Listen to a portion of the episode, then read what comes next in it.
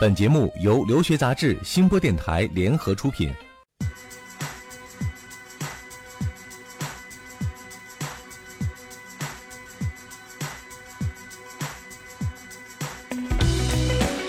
嗨，你好吗？这里是互联网第一留学节目《留学爆米花》，我是长天。大家好，我是文老师，嗯很高兴又和大家今天在留学爆米花的节目中见面了。嗯，二零一六年呢，我们的节目做出了很多新的调整和改变啊。我们提出了一个口号，叫“想听什么你说了算”。每两周呢，我们都会发出一个节目的投票帖啊，大家可以选择自己喜欢听的、想听的内容，同时嗯也可以提出自己关心的选题。对，今天这期节目呢，就是我们很多听友提出的他们最关心的留学话题。对，啊这个话题还让我挺意外嗯的，我没想到是一个呃挺小众的这么一个话 题，投票决出来的。小众的人多了，聚合在一块儿也是一个大众啊。嗯，而且现在说实话，这个国内的这种教育和国外教育的这种，呃，很多专业的这种差别其实没有那么明显了，但嗯是还有一些专业其实这种差距还是存在的。对嗯对，这个题目也显现出我们现在的学生在选择专业方面呢，也更趋向于多样化。没错。今天我们要讲什么呢？我们要讲一讲国外艺术类院校的申请哈、听起来是一期很文艺范儿的节目。对啊对对对，呃，嗯，愿意申请的基本上都是一些文艺青年，嗯呃，或者对这种各种各样的文艺形式感兴趣的，呃，这样一些学生们，所以他们会关注留学当中的哪些问题？另外，国外的这一些艺术类院校对于国内学生有着什么样的成绩方面呢，或者说他们的专业方面的要求？嗯今天这期节目呢，文老师将和我一起给大家做一个盘点。这里是互联网第一留学咨询分享节目《留学爆米花》，欢迎继续收听哦。欢迎继续收听《留学爆米花》，获取留学资讯、免费留学咨询，收听专属于你的留学公开课。大家都可以关注我们的微信订阅号“留学爆米花常听我发现嗯啊，这几年的申请呢，越来越趋向于多样化了。大概在五六年前啊，你看出去读艺术的学生就特别少”，，凤毛麟角嗯，啊。但是这几年越来越多了。一方面，我觉得是家长呢在培养孩子这个过程当中，越来越注意孩子这个艺术方面的培养，比如说美术啊。嗯，啊，音乐呀、你会发现很多孩子在初中、高中都学过钢琴啊、美术啊，啊，条件好了嘛。然后还有一些学生为了这个高考啊，对因为艺术学生好像高考的分数要低一点啊。对，对其实也是这几年国内所谓这种素质教育，经嗯过了这么多年的发展之后的一个集中的呈现啊。对现在的孩子其实从小就被各种各样的艺术的。氛围所熏陶着，呃嗯每个人其实都有一两手技能啊，或者接触了这样一些对早期的教育。对，而且嗯家长也现在想开了啊，就是更支持孩子去选择他们喜欢的这个艺术方向的专业。嗯，比如说像钢琴啊、设计啊，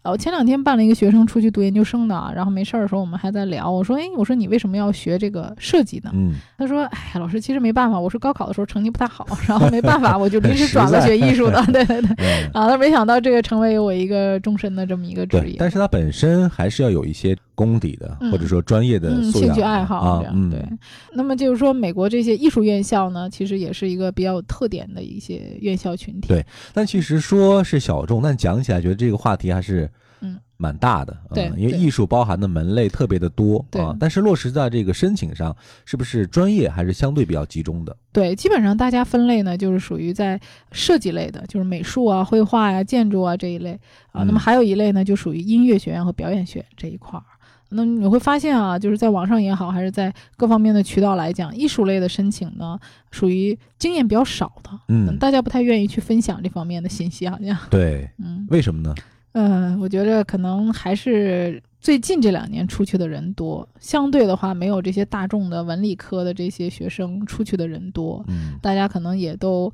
很多艺术的学生就老于世故啊，不太愿意 share 或者分享，或者特立独。行啊，比较性格哎，啊，是是是，他们的很多都挺有性格的，可能对不像啊文理学院的学生性格那么乐于 open 助，人，对对，愿意把自己的这些东西秀出来哈。对，啊，那我们今天也秀一秀啊，嗯到底应该怎么去做这个选择和申请？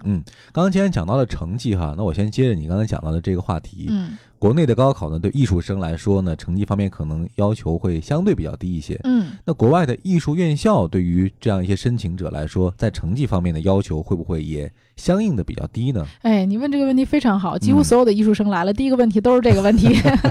啊，当能不能占到成绩的便宜哈？对，因为嗯咱们中国对你艺术学生是有照顾的嘛。对，但实际上，国外呢，它这个学校一类是综合性大学的艺术学院，嗯或者是艺术专业；还有一类呢是这个专门的艺术设计学院，嗯或者是专业性的这种学校。那么你会发现，如果你申请的是综合类的大学，它的美术专业的分数要求，比如说托福或者是 SAT。它是没有任何差 别的， 就是起码托福这一项是都一样的，啊，它不会因为你是学美术的，我觉得你的语言就可以差一些。啊，那当然，有的课程里面、学校里面是可以不要 SAT，嗯，但是你会发现，综合类的大学对于成绩的要求上是一个硬性要求。嗯啊，这也是综合大学的一个特点，呃它对于学生的平时成绩、考试成绩、综合素质都有一定的硬性要求，因为它要保持这个综合类大学的一个公平性。也就是说一视同仁的，对，啊因为我各个嗯专业我都要公平。对，嗯，而且你会发现吧，综合类大学它这个学校里面，它培养学生啊，综合素质水平比较高，嗯专业水平相对低一点儿，因为综合类的大学嘛，它对还是要求学生的综合素质的。对，那么综合类的大学呢，它也比较有特点，就是咱们中国认知度高，嗯，很多学校说出来以后，哎，大家都听过，比如说哥伦比亚大学呀、对南加州大学呀、斯坦福大学呀、对。啊，这些都有相应的这就个是说，艺术类的你专讲业。到了这种名校的某个艺术专业，听起来就觉得很高大上。对，但你突然讲到一个其实很知名的专业的艺术院校，相反嗯可能会没有人听过，或者对有一些孤陋寡闻，呃，嗯不那么广为人知。对，如果你啊不是这圈子里的人，比如说我说斯坦福大学的钢琴专业，你说嗯哇，在斯坦福读钢琴专业，那我说哎是在茱莉亚读钢琴专业的，你是圈外人，你肯定茱莉亚是什么？对啊，难道是罗密欧与朱 丽叶啊？嗯实际上这非常顶级的艺术类院校。嗯，对所以这是认知上的一个偏差哈。对、嗯对，，那么就是说，综合类的大学呢，在成绩要求方面你钻不了空子；嗯艺术类的学校呢，专门的艺术类的学校呢，那你会发现，专门的艺术类的学校在成绩的要求上要比综合类的大学相对宽松一些。嗯比如说你申请这我刚才说到哥伦比亚呀、斯坦福啊、UCLA 啊这些学校，那它官方要求托福一百分以上的，那你就必须要考到这个分数。对你不啊过这个线是不予考虑你的。对啊对，嗯因为它要维持一个公平性嘛。但是你看这些专门的艺术类的院校，它的托福分数基本上都是在九十左右，甚至有一些学校可以让你读一点语言课程， 它就比较开通。那么它关注的是什么呢？是关注你的艺术方面的造诣和水平，它整个在艺术方面的要求就非常的高。嗯，你啊真的是不是有那个天赋和那对个素质啊？对，就作嗯品集还有面试，这个要求显然就要比综合类的院校高得多。而且他很在意什么呢？就是你这个学生天赋嗯啊，还有潜力。我们呃说白了就是是不是吃这个饭的？啊对对，有的他时候很看你重有很强的愿望，但是确实这个先天的资质不够，对啊，对就觉得说这个活儿不是说你靠这个努力勤奋能搞定的，必须嗯做艺术的人他是一定要有身上有这种我们所谓的要有细胞的。对这个学校可能更多的看重是你身上具不具备这样的一种潜质。嗯，嗯而且这些专门的艺术类院校啊，很多他每年都会专门派老师嗯，到全世界的各地来举搜行寻面人试。才是吗？对他要嗯亲眼看到你表演的、嗯啊，你可能拿一个光盘过来都不够，做不了假的。就是说，或者他想更深的了解你，嗯呃，所以你看他的面试，每年比如说 Berkeley 啊，还有这个加州艺术学校啊，他很多时候他每年都是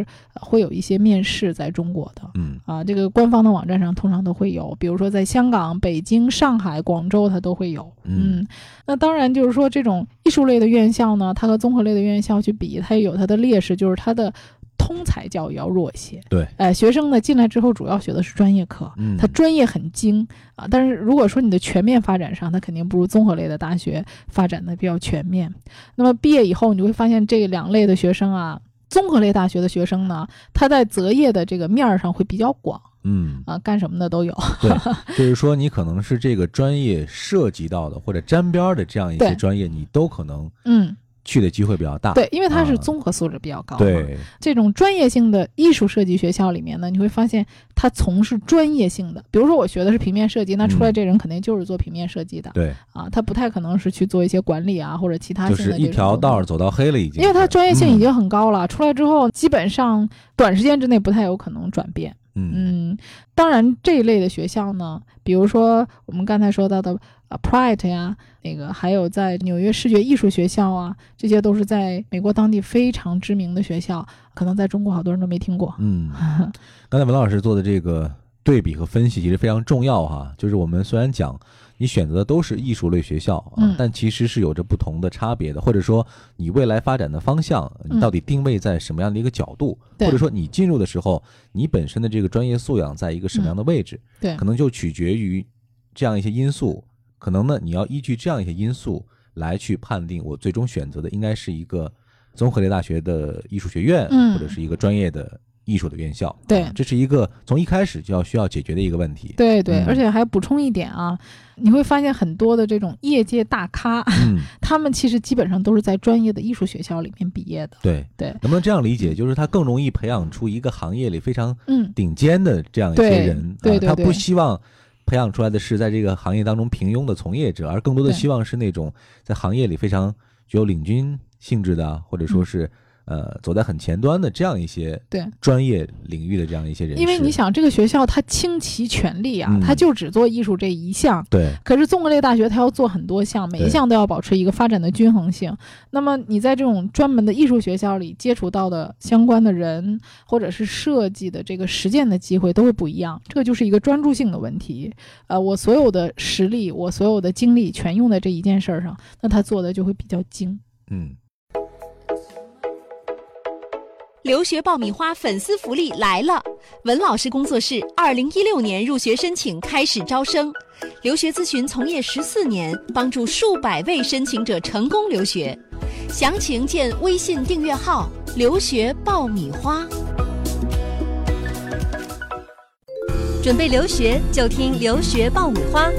伴你轻松留学每一天。刚刚我们讲到了一个入门的问题哈嗯，之前文老师也分析了，其实如果总体来看的话呢，艺术类院校或者专业基本上就是集中在两个部分，一部分是呃设计艺术嗯，另外一部分呢可能就是呃音乐和表演。对，那我们分类来说一说，就这两类学院，它对于学生除了成绩之外，分别还会有一些什么样的这种要求？我们讲到刚才你说到的这两类学生，我们先说说做艺术设计的。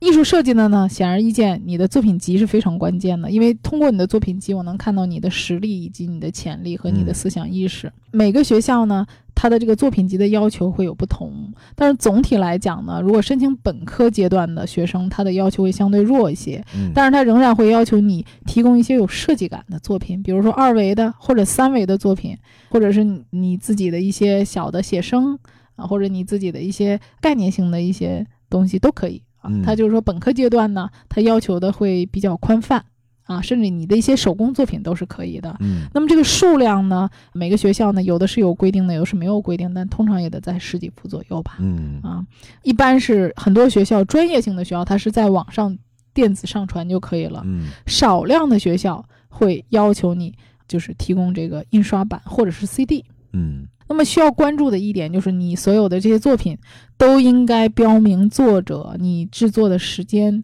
还有简单的作品描述。嗯那作品描述是非常重要的。你做了一幅好作品，还要有一个非常漂亮的、吸引人的故事来对打动别人。就很像我们在正常申请当中的文书的这个嗯，作用哈、对对其实就是把它怎么样转化成艺术的方式来对去说明和阐释你的作品。嗯、对，啊说说你的灵感来源于哪儿？嗯嗯嗯，那么申请研究生的时候呢，对于这个作品的要求就会更严格了，比如说作品的尺寸呐、你这个文件的大小啊，还有这些尺寸呐、主题都会有比较深入的一些要求。嗯比如说我们在申请研究生的时候，如果说申请平面设计，那么通常呢，比如说我们一些海报设计啊，或者说书籍的这种装帧设计啊，呃，以及说图形的这些设计，甚至会有一些剪辑的这种动态的，或者是这种摄影的作品。还有手绘的、折纸的，可以通过各种方式。其实艺术的方式是很多种多样的。对，像我很多学生，他们做的作品有泥塑啊、雕塑啊、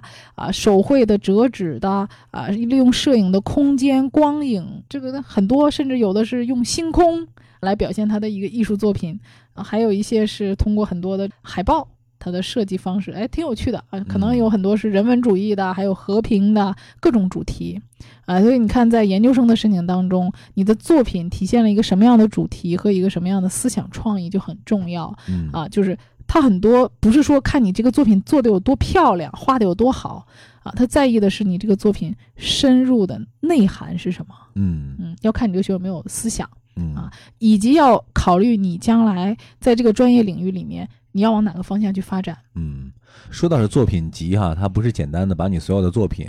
按顺序把它排列一下，然后 对，呢让他人印刷出来或者是上传上去就 OK 的。嗯对，之前我们也讲到了，其实现在很多学生在这个出作品集的时候，都需要有专业的老师或者专业的机构去帮他们来进行一个对指导和分析的。对对，我们现在也有一个学生啊，申请平面设计的，嗯我们也是给他找了一个美国非常顶尖的学校的老师在给他做辅导。嗯那么包括后期的作品集的装帧、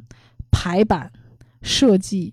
这个都是有很多的学问在里面的，对所以我觉得就是说，如果你想申请一些顶级的设计的名校的话，最好还是能够找一些国外的顶尖的行业内的老师，能够给你做一些辅导，我相信嗯会事半功倍。对，就是说在没有看见你本人的情况之下，你怎么样就用一本你的作品能够打嗯动人？这个作品一定是要经过精心的设计的。，对，嗯，，对对对，而且我也给大家一个建议啊，就是说可以多看看学校的网站嗯啊，因为学校网站上的一些作品，还有它的一些理念，其实也是你了解这个学校它的这个模可以式的参一考个。的一个因对素啊。对，其实那个网站上的那些作品的方式，还有他们喜欢的那种基调，呃、就是你作品集应可以该去往那个揣方摩向一去，下哎，方向嗯去准备的。嗯所以大家可以多看看学校的网站。好，这讲到了是艺术设计专业的，那另外一类就是音乐和表演，对对，这个也需要作品集吗？这个也是需要的。但是它这个作品集呢，通常是以一个音频的形式或者视频的形式来呈现的。嗯学校里面呢，对于音频方面呢，它会有专门的曲目，不同的乐器它会有不同的曲目要求。那么大家需要整理这些曲目，比如说它可能是需要你一些浪漫曲啊，或者是二十世纪的作品啊。作品的要求、长度、时间有规定的。都是有规定的，嗯按照学校的规定来做。每个学校的要求可能会不一样，也会有一些共性。比如说，我去年帮一个申请钢琴表演专业的学生在申请的时候，有一些曲子他是做不了的，就是他的这种风格呀是偏现代风格的。嗯有一些是古典乐的这种，他没练过，啊，好多曲子他弹不出来。嗯这样的话，在选校上面呢，他就有很多的制肘他的地方。嗯，所以大家在选校的时候，提前一定要了解清楚学校对你作品的种类以及作品的长度，还有要求的格式。有的是大多数是要求视频的，嗯嗯，甚至有些是要求有一段小的 video 来做一个自我介绍的。嗯嗯啊，就是种类是多种多因样为的。音频 呢实在是太好作假 了，我感觉。对，大多数都是视频的，嗯而且这个文件的大小也很有关系。呃，往到这个平台上，它一般都有一个专门的平台，到这个嗯平台上去上传。对，不能超过它的那个规定的对这个这个大小文件大小啊。对，而且咱们嗯咱们中国呀，往美国这个平台上传，其实有的时候是网络上是挺慢的嗯啊，所以大家还是要提早一点去申请，以免嗯出现网络上的问题无法解决。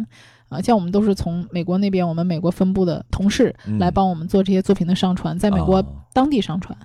另外，好像我们之前有听友是舞蹈专业的哈，嗯这个是不是也是类似？我必须要自对己有一段舞蹈的表演是把它录下来。对，呃嗯但是舞蹈专业和表演专业很多是需要去学校的当面的面面试试的的，叫 audition 的啊，啊、当面去表演的，所以这一类的专业的申请难度要更大一些。嗯啊，当然你会发现非常非常好的顶级的这些音乐学校，基本上都要求你去学校嗯啊，当面的去表演，呃，邮寄一个光盘呐、啊，或者是传一段视频糊呐、弄不了人的。啊，这个可能你的几率上来讲，录被录取的几率就本身就已经降低了很多了。嗯嗯，我们刚刚是分门别类的讲了讲这个艺术类专业，啊嗯或者艺术类国外学校的特点，或者我们在选择的时候需要注意的一些问题。那最后呢，文老师再给这样一些学生一些建议吧。呃，您嗯觉得这样一些艺术生在申请国外的学校或者专业的时候，需要着重注意哪些问题？我觉得这种艺术生呢，可以讲三分之一是凭着你的成绩，三分之二凭借的是你的天天赋资才 能，还有你的刻苦嗯，能力。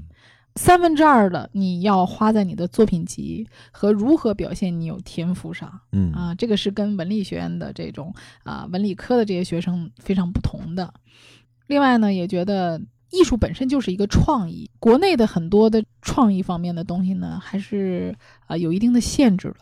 大家可以多看一看，就是有一些创新的或者思维角度更新颖的一些作品，来开拓大家的视野，嗯，呃，和你的这个想象。也就是说，不要被日常的这种艺术表现的方式对所禁锢、对所限制、对啊。，比如说我有的学生拿了一幅特别画特别精美的画嗯给我看，说：“哎呀，老师，你看我们家孩子画这幅画，画的工笔画，画的嗯特别 漂亮啊！这幅画是彩铅画，你看画的多像，嗯，你画的漂亮，画的像，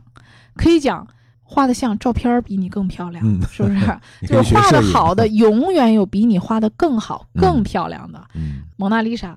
漂亮吧，画的好吧，但是它不在于它画的漂亮，所以更多的是你要有你自己的创意，嗯你这个东西是独一无二的，只有你想得到、做得到，嗯，别人没有想到，对这就是创造嘛。对，哎，所以设计的这种心意就在于创造，嗯，所以大家呢就是不要去做画匠，要去做画家。 对嗯，这个比喻非常的形象哈。我觉得文老师这个建议应该贯穿在你申请的整个过程中，嗯不管是你的作品的准备啊嗯，不管是你专业的准备，甚至到了后期的面试等等等等。嗯总之，在这个申请的过程当中，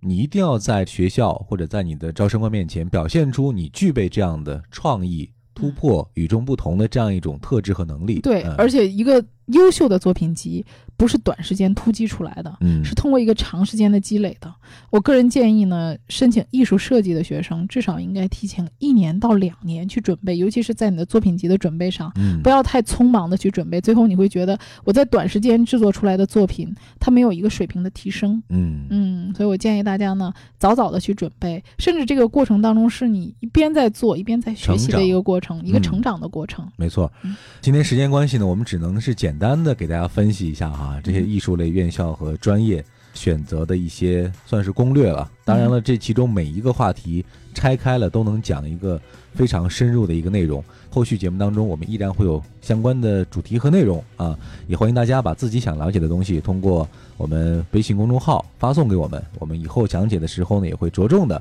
帮大家来点到。好，那今天这一期节目我们就聊到这儿了。这里是互联网第一留学节目《留学爆米花》，获取留学资讯、免费留学咨询、收听专属于你的留学公开课，都可以关注我们的微信订阅号“留学爆米花”。这期我们就先聊到这儿，各位再见。下期再见。 guns hidden